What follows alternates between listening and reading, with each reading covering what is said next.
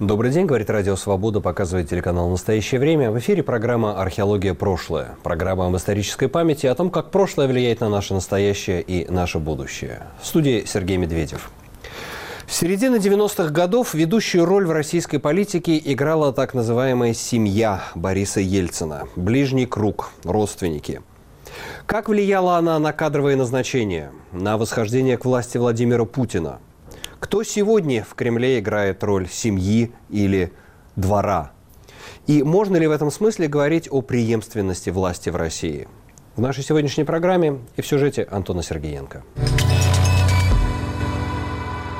Впервые о понятии семьи в российской политике заговорили в середине 90-х годов. Это узкий круг доверенных лиц, способных принимать или влиять на принятие решений президентом России. Среди ближнего круга Бориса Ельцина называются Валентин Юмашев, его жена и дочь Ельцина Татьяна Дьяченко, Борис Березовский и Роман Абрамович. Как считается, именно семья повлияла на выбор преемником Владимира Путина и на обеспечение гарантий уходящему президенту Ельцину. В путинскую эпоху влияние семьи значительно уменьшилось, но не исчезла. Она стала гарантом преемственности власти в России. Ей на смену пришли другие группы влияний в Кремле. Игорь Сечин и силовой блок, братья Ковальчуки. Об этом рассказывает новая книга журналиста Ильи Жигулева «Ход царем. Тайная борьба за власть и влияние в современной России. От Ельцина до Путина». Жигулев провел много часов в беседах с ключевыми членами семьи, их друзьями и недругами и написал коллективную историю людей, причастных к управлению страной. Насколько в Кремле действительно сильна роль семьи и насколько она мифологизирована. Как принимаются решения в высших эшелонах власти?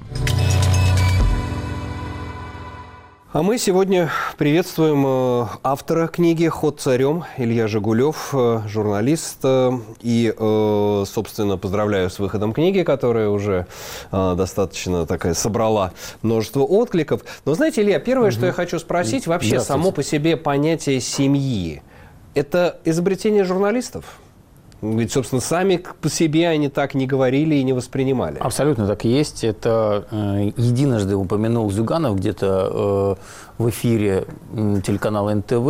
Это услышал Евгений э, Киселев, на тот момент э, самый влиятельный, наверное, mm-hmm. журналист э, э, в стране. И он положил это куда-то там на ментальную полочку. И когда э, в нужное время с этой полочки понятие «семья» достал. Это было э, где-то в районе, в мае 99 -го года, когда э, Гусинский, на тот момент э, владелец телеканала НТВ, и его партнер Малашенко, они поняли, они, они поняли, что им не по пути э, с Кремлем, и начали такую довольно основательную кампанию. Э, как раз она началась именно с разговора про семью.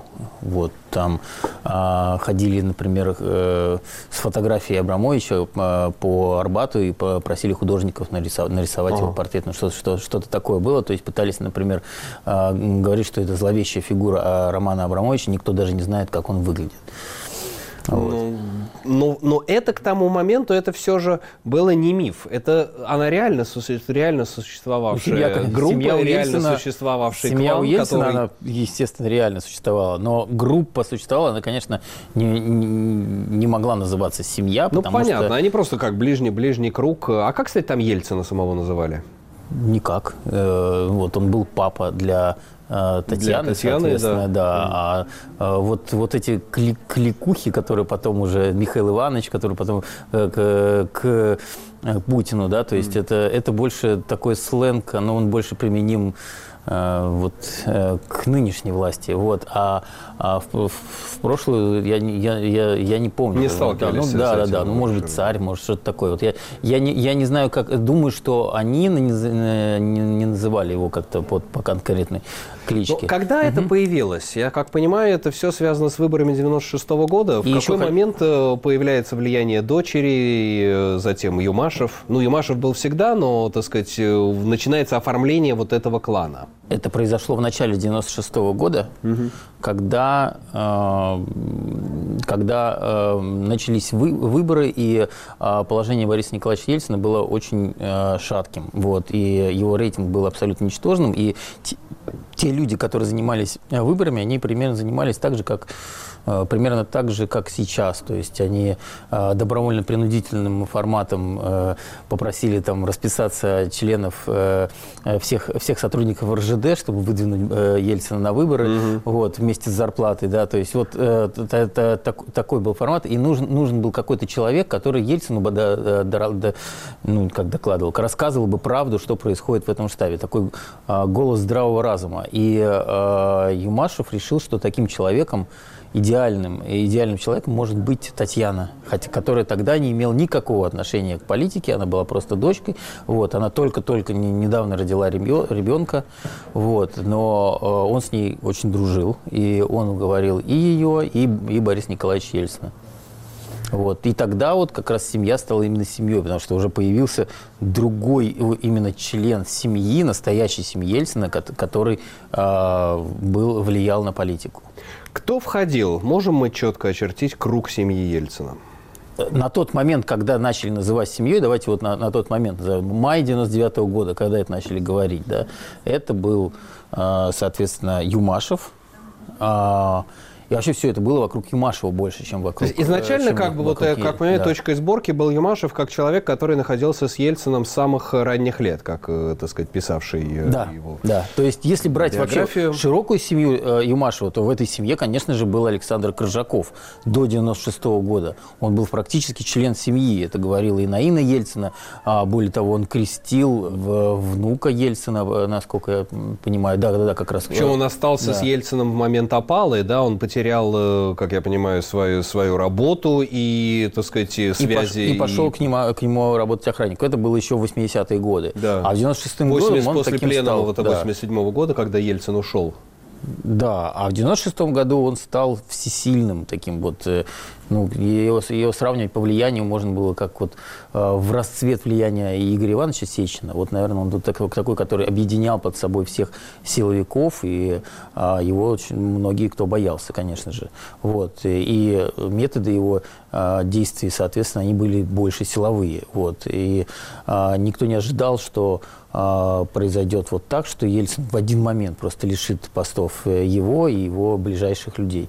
Э, и э, в отличие от э, Владимира Это было вот это вот вы описываете, это многоходовая вот эта вот интрига, как с той знаменитой коробкой из-под ксерокса с четырьмя тысячи долларами, которые там помощники Чубайса носили. Да, то есть это э, когда была довольно странная история, потому что Коржаков отвечал, э, Александр Коржаков, собственно говоря, был ответственный за контроль всех средств, и он знал абсолютно досконально, как это все происходит. И кто и как, и в каких коробках э, выносит и вносит эти деньги. То есть э, он это знал, он был в этом участвовал. Это, как понимаю, черный он... нал на, э, так сказать, проведение всяких да. мероприятий, акций, не то, что это какие-то, так сказать, люди себе на карман. Да, да, да. И он, и, он был, и он был абсолютно в курсе. Э, я, я бы не сказал, что это очень сильно законные методы, да, то есть э, в ведении кампании, если брать, там, не знаю, европейские страны, то так, так, так делать нельзя. Там но были тогда... ограничения по да, финансированию кампании, да, по-моему, введенные, да, но, проведенные но тогда парламентом. с этим все согласились, включая, естественно, ближайшего да а, помощника Ельцина Коржакова. Вот, и, и поэтому все были в шоке, когда Коржаков сам, сам против себя фактически, потому что по большому счету, э, если уже копать дальше, то это при Коржаков это позволил, чтобы так оно было, и он это контролировал. И, собственно, вот эта история привела к его падению, к его отставке, и за этим стоял уже, так сказать, так скажем, более э, либерально настроенная часть э, ельцинской семьи. Чубайс. Чубайс, кстати, был членом семьи, Нет, можно ли? Никогда. М-м. То есть он был зав администрации, он э, был во главе предвыборного штаба, но не был при этом членом семьи. Да, он, он не был членом семьи, и с Юмашем он, конечно, дружил, но а, они часто с ним спорили, и вот не то, что они были вот а, прям вот в одну сторону и сам, э, э, дышали. То есть самый, самый известный их спор – это э, когда произошел э, покупка компании «Связинвест». То есть вот когда э, это вот они разошлись кардинально. То есть они не то, что там стали врагами, но, но они были э, по разные стороны баррикад.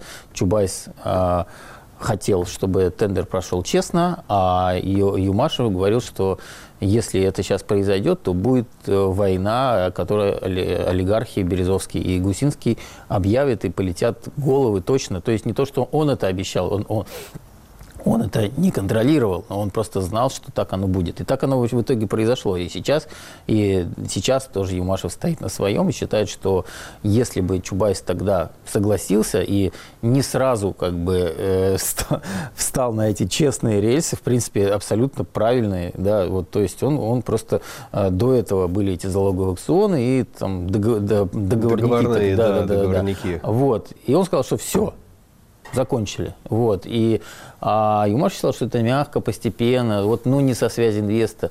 В Потому что там да. про проплатил всю дорогу себе в Гусинский, да? Да, Гусинский уже много, много уже вложил до этого. И как бы рассчитывал как бы решили, на то, что, что по понятиям должен был он достаться да, ему. Да, да, да. А он хотел не по понятиям, а по, по закону. Вот, да, и, соответственно, они сильно обиделись, и,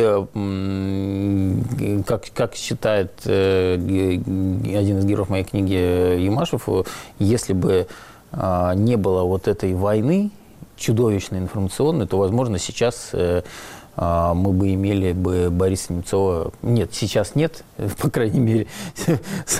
Слава богу, я думаю, что Немцов не такой человек, который бы правил бы 20 лет, но в 2000-е... Но в тот, в тот момент в, он стал преемником. годы он мог То есть возможность преемничества Немцова, она была обрублена вот этой всей историей со связинвестом. Да, э, это вполне возможно, потому что там было огромное количество а, компромата, и Немцов был в команде как раз вот этой Чубайса и вот всех писателей, так называемых дело писателей. Да, дело писателей, когда которые... они получили. Слушайте, ну да, еще раз тогда, да. чтобы понять, значит, да. Э, Дьяченко, Юмашев, который затем уже позже стал э, мужем Татьяны Дьяченко, а, Березовский, член семьи. Да, да, конечно. Абрамович. Абрамович. То есть вот эта четверка. И нет, кого нет, еще нет, мы можем еще назвать? очень важный член семьи это Александр э, Сталич Волошин. Волошин, который позже немножко появляется. Ну, и в 99-м он вовсю появляется. В 99-м уже да. и переходит, ну, в смысле, не с 96-го года, 96 и затем уже переходит в новую эпоху, как некий гарант вот этого вот транзита. Да, да, да, транзита, и по большому счету он э, вполне мог бы э, остаться. И Путин относился к нему с глубоким уважением, и он э, абсолютно считал, что э, Волошин находится на своем месте. Но просто сам Волошин не захотел и из-за того, что он был в корне не согласен с арестом Ходорковского. То есть вот эта пятерка. Угу. Дьяченко, Юмашев, э, Березовский, Абрамович и Волошин. Да, немножко к, к, к этому э, еще можно добавить Александр Мамута, который был вот в ближнем кругу общения, но э, он, вот я, я не слышал про какие-то идеи Мамута, которые были вот э, э, потом проведены, проведены, проведены в жизнь. жизнь. Да, да, да. Программа «Археология. Прошлое». Говорим сегодня о не совсем далеком прошлом, о ельцинской семье, которая играла большую роль в конце 90-х годов, второй половине 90-х, и, собственно, обеспечивала транзит власти от Ельцина к Путину. О роли семьи и вообще о роли кланов в современной России рассуждает Андрей Колесников, руководитель программы «Российская внутренняя политика и политический институт» и Московского центра Карнеги. Знаете, я думаю, что понятие «семья» его можно распространить на множественные семьи. Э, мы это видим сейчас. Может быть, это не так было видно по окончанию эпохи Ельцина, когда семья четко означала как бы, два понятия. Семья в узком значении, как бы физиологическом, биологическом, э, и семья в политическом смысле. Не такой уж она, как выяснилось, была большой. Э, тогда Касьянова назначали как хранителя, э, премьер-министром, как хранителя наследия семьи политического. Но Касьянова уже очень быстро убрали, и совершенно без проблем, он ушел в оппозицию. А вот семьи Патрушева, Бортникова, Фродкова и прочее, прочее, прочее, вот они сейчас себя предъявили и обнаружили во всей красе, потому что подросли дети. И дети стали там министрами сельского хозяйства, работниками, топ-работниками разных банков, государственных прежде всего. То есть, по сути дела, это такой механизм, который позволяет передать Россию по наследству. Огромные куски России э, распиливаются и передаются сыновьям, иногда дочерям, если мы говорим о предполагаемых дочерях э, Путина. Э, но здесь есть нюанс, конечно. Может быть, в их представлении это и есть передача по наследству России от отцов к сыновьям. И тогда мы получаем, ну, де-факто, такую множественную наследственную монархию. Много-много монархов, э, которые передали принцам свою власть. Но это же государственная собственность. Понятно, у нас система власть собственность, чем владеем, э, тем мы управляем, э, и наоборот. Но все-таки существует же частный бизнес, да, и вот так вот в буквальном смысле передать Россию по наследству, наверное, не очень получится, если здесь произойдут изменения наверху. Семья – это гарант преемственности власти и гарант передачи собственности, преемственности собственности в том числе. Э, и, конечно, это архаичная структура клановая. Э, да, наверное, элементы ее есть даже в развитых демократиях, не говоря уже о недоразвитых демократиях или развивающихся демократиях. Да, и выходцы из политических семей иногда становятся тоже политиками и довольно успешно выступают в политическом качестве, но не до такой степени, как у нас. У нас это приобрело некий такой тотальный характер. И вот нынешнее условное политбюро и все, все сыновья этого политбюро, они прекрасно устроены и действительно управляют гигантскими кусками э, собственности, то есть России. Это был Андрей Колесников в разговоре с Антоном Сергеенко. Мы возвращаемся к разговору с Ильей Жигулевым, автору книги «Ход царем» как раз. История ельцинской семьи, тайная борьба за власть и влияние в современной России.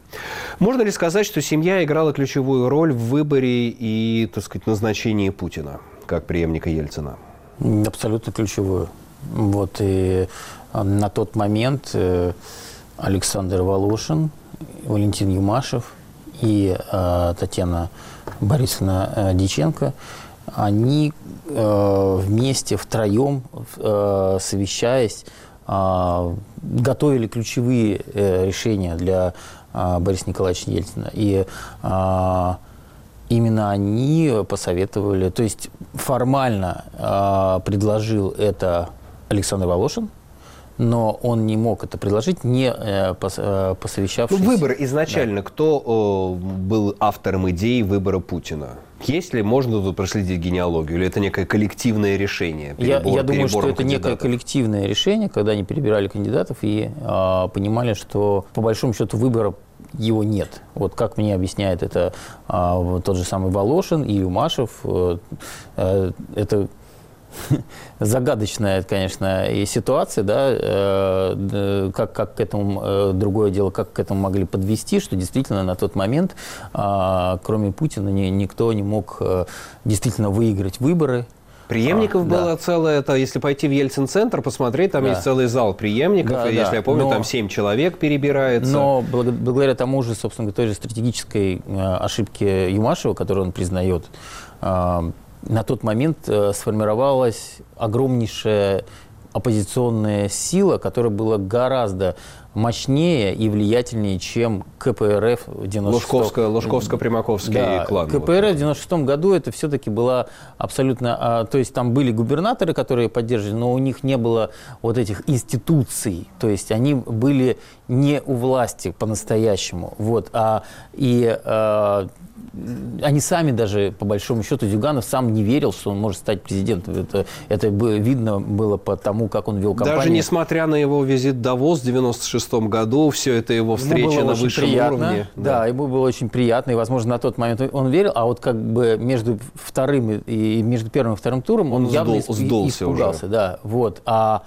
Примаков абсолютно был вместе с Лужковым, они абсолютно То есть нужно было отвести они... вот эту угрозу. Я помню, что вот да. тогда же мы говорили тоже с человеком, который был близко к этому решению, Владимир Рыжков эм, в тот момент, он тоже был близок к, к, к этим людям, о которых мы сегодня говорим. К назначению говорит, Примакова вот, вы имеете в виду? Э, нет, э, ну, выбору, к моменту выбора Путина. А, Путина. Да, да, к 99-й э, год. И вот он говорит, что вообще, э, вот вы считаете, связь инвест как бы отбросил кандидатуру Немцова, он считает, что кризис кризис 98 -го года. То есть настолько была напугана семья, настолько был напуган Ельцин вот этой вот э, призраком дефолта и нестабильности, что очень как-то сам собой возник запрос не на реформатора, а на силовика, на человека, способного дать гарантии. То есть он возникал одновременно и народный запрос по опросам Левады и так далее на ну, силовика. немножко не так. Даже э, можно просто за, э, зайти и посмотреть архивные кадры, когда э, Евгений Киселев очень красивым жест, жестом в конце, э, где-то осенью 97 -го года перечеркивает красным крестом а, портрет, портрет Немцова. Уже как, в 97 году. Да, да, да, как, как уже полетит. То есть еще, еще, еще раньше. Да. В общем, в тот момент из всего перебора это был сознательный выбор именно силовика или это нужен был Путин? То есть он годился как некий такой исполнительный, скромный и я вроде бы как не амбициозный в тот момент. А он был, с одной стороны, силовик, для народа как бы это имело значение. То есть это было важно, а что для Ельцина, да. для народа, для, для, народа, для, для, да. для электорального да. вот как бы поля. А э, они в нем видели другого, они в нем видели э, такого партнера, Гаранта, демократа, да. который гар, э, не, не просто гарант, а на самом деле э, был вместе с Собчаком э, 90-е годы и э, уже давно не, не, совсем, не совсем силовик. Да? То, То есть его демократический провинанс был гораздо важнее, чем э, его принадлежность к корпорации КГБ и ФСБ? Ну, для... Да еще ФСБ конечно, не было, да? Для, для, для круга вокруг Ельцина и для самого Ельцина, конечно. То есть вопросов относительно его КГБшного прошлого и настоящего не, никаких не возникало? А, у него не было настоящего КГБшного. Его, его назначили главой ФСБ, его ФСБ не воспринимали как, как своего. Его назначили уже из администрации президента, он был штатский. И угу. а, это сейчас, конечно же, его все уже воспринимают как своего. А так он уже, ну, ну на ну, тот смотрите, момент как да, гражданский из Кремля. Всю новейшую историю э, России он mm. не работал. Э, в органах. Вот. Он э, работал, соответственно, помощником Собчака, потом вице, вице-губернатором, потом вот на, на, на любых должностях, но которые не связаны с, с силовиками, вплоть до 98 -го года, когда его назначили неожиданно главой ФСБ. Просто Кириенко а, ну, нужен был управленец, который справится, там, с, с, сможет разрулить с главами регионов и с а, манифестантами. Он был вообще креатурой Кириенко тогда? Он был, он был креатурой Если я помню, его, по-моему, Кириенко лично приезжал представлять Да. Э, и это именно Кириенко очень сильно попросил Юмашева отдать ему э, Это с той поры вот эта вот связь э, Путина а, Насколько я понимаю, да. Вот, то есть э, Путин такое не забывает. Вот. Э. Хорошо, угу. приходит Путин, значит, Ельцин назначает, приходит Путин. Роль семьи сохраняется еще первые годы после транзита власти? Конечно, сохраняется с одной стороны. То есть, ну, то есть, э, Волошин, есть, по, по есть представитель, мере. да. да, представитель яркий, это Александр Волошин. Более того, Путин время от времени э, заезжал к Юмашеву, там советовался по каким-то вопросам. И к Ельцину он, естественно, тоже заезжал. Ритуально вот. или э, к Ельцину всерьез, он заезжал по, поначалу не или ритуально, просто, потому да? что ему нужны были его советы по части внешней политики. Ну, то есть он совсем немножко, ну, пока, пока, пока плавал, как бы ему нужно было как-то ну, дать ему какие-то а, советы, знания там, и так да. далее. Потом он перестал. Потом это превратились уже в ритуально, то есть по праздникам только. Вот, э, Гвоздики а, по праздникам, да. Да, да, да, да. Вот, а на тот момент, да. И Александр э, Волошин, он стал а, еще более, наверное, влиятельным а, в в путинские годы там э, он укрепился еще с Сурковым, которого он взял э, с Первого канала. Вот, и вместе с Сурковым они стали вот э, клепать ту самую вертикаль, которая, в принципе, существует до, до сих пор. Вот э, та самая суверенная, которую Сурков назвал суверенной демократией, просто сейчас она уже немножко еще больше преобразовалась, да, а, когда они, а, Дума абсолютно послушная, ну, понятно, а, соответственно, да. губернаторы под э, вот как, как называется, э, называется это федеральная округа, да, вот да, э, федеральные да. округа начали, из-за чего, собственно говоря, Путин поссорился. Ну, понятно, да, вся эта вертикаль. Э, угу. И при этом последний член семьи, Волошин, уходит, раскол на деле Ходорковского начинается, да, 2003 год. Да, ну он ушел не просто так, это же была настоящая бойня, поскольку он конкретно воевал с, с Сечиным за влияние на Путина. Вот. И а, а, Сечин был формально его заместителем, но на самом деле он э, продвигал вещи противоположные тем, которые... Вот здесь да. мы, да, уже э, к последним да. вопросам подходим. Да. Можно ли сказать, что э, в, уже в путинской России роль семьи играл сначала Сечин, а сейчас кто-то еще? То есть вот у вас есть семья 2-2-0, семья 3-0. Кто играет роль? Понятно, что не родственники, но вот роль ближнего двора, ближнего круга. Мне кажется, что все-таки э, к Сечину у Путина никогда не было отношения как вот такого к учителю, вот такое уважительное отношение. То есть он всегда был скорее оруженосец, который подносит э, вовремя бумажки, э, э, то есть он э, помогает Путину, э, Путину самостоятельно сформировать решение, но э, советовать он э, вряд ли когда-нибудь мог. Он скорее вот все вот эти вещи он с помощью каких-нибудь докладиков, бумажек. Так, а в нынешний да. момент тогда да, кто, да, кто То есть он, он все-таки сильно себя ставил всегда ниже как бы Путина. А, а насколько я... Э, Юрий Ковальчук, угу. он даже в как, демонстративно по, по, поначалу даже вел себя с Путиным абсолютно на равных. То есть Ковальчуки, они ближе всего сейчас к понятию, так сказать, большой семьи. Да, то есть там роли распределены. Э, то есть я слышал, что а, ну, Юрий Ковальчук, он ближе к Путину вообще по, по жизни, да, то есть он даже, даже вместе они были а, вот в пандемию, когда Путин был закрыт да. в так называемом бункере, да, да то есть да. Э, с ним был рядом Ковальчук. Ну, то есть в этом смысле... А Михаил Ковальчук, он стратегически, вот именно вот, э, вот если брать вот нынешнюю там политическую какую-то стратегию, это вот скорее как бы... То есть можно да. сказать, что Ковальчуки играют роль семьи, той, которая была для Ельцина в конце 90-х годов? Немножко не так, потому что е- Путин не такой слабый и не такое у него здоровье, как ну, у да. Ельцина а, в конце 90-х, но по части близости Советники и двора.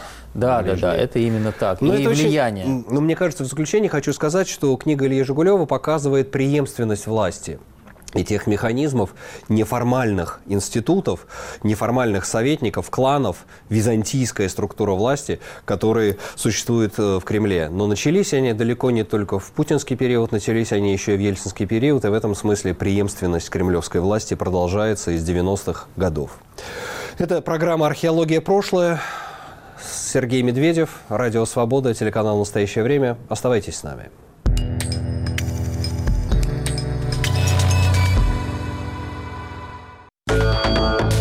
Голосовой помощник «Радио Свобода». Привет, это Маруся. Хорошие новости? Наш эфир стал более доступным благодаря виртуальному ассистенту «Маруся» компании Mail.ru Group на платформах iOS и Android, а также на умной колонке «Капсула». Просто скажите «Маруся, включи радио «Свобода». Свобода становится еще ближе.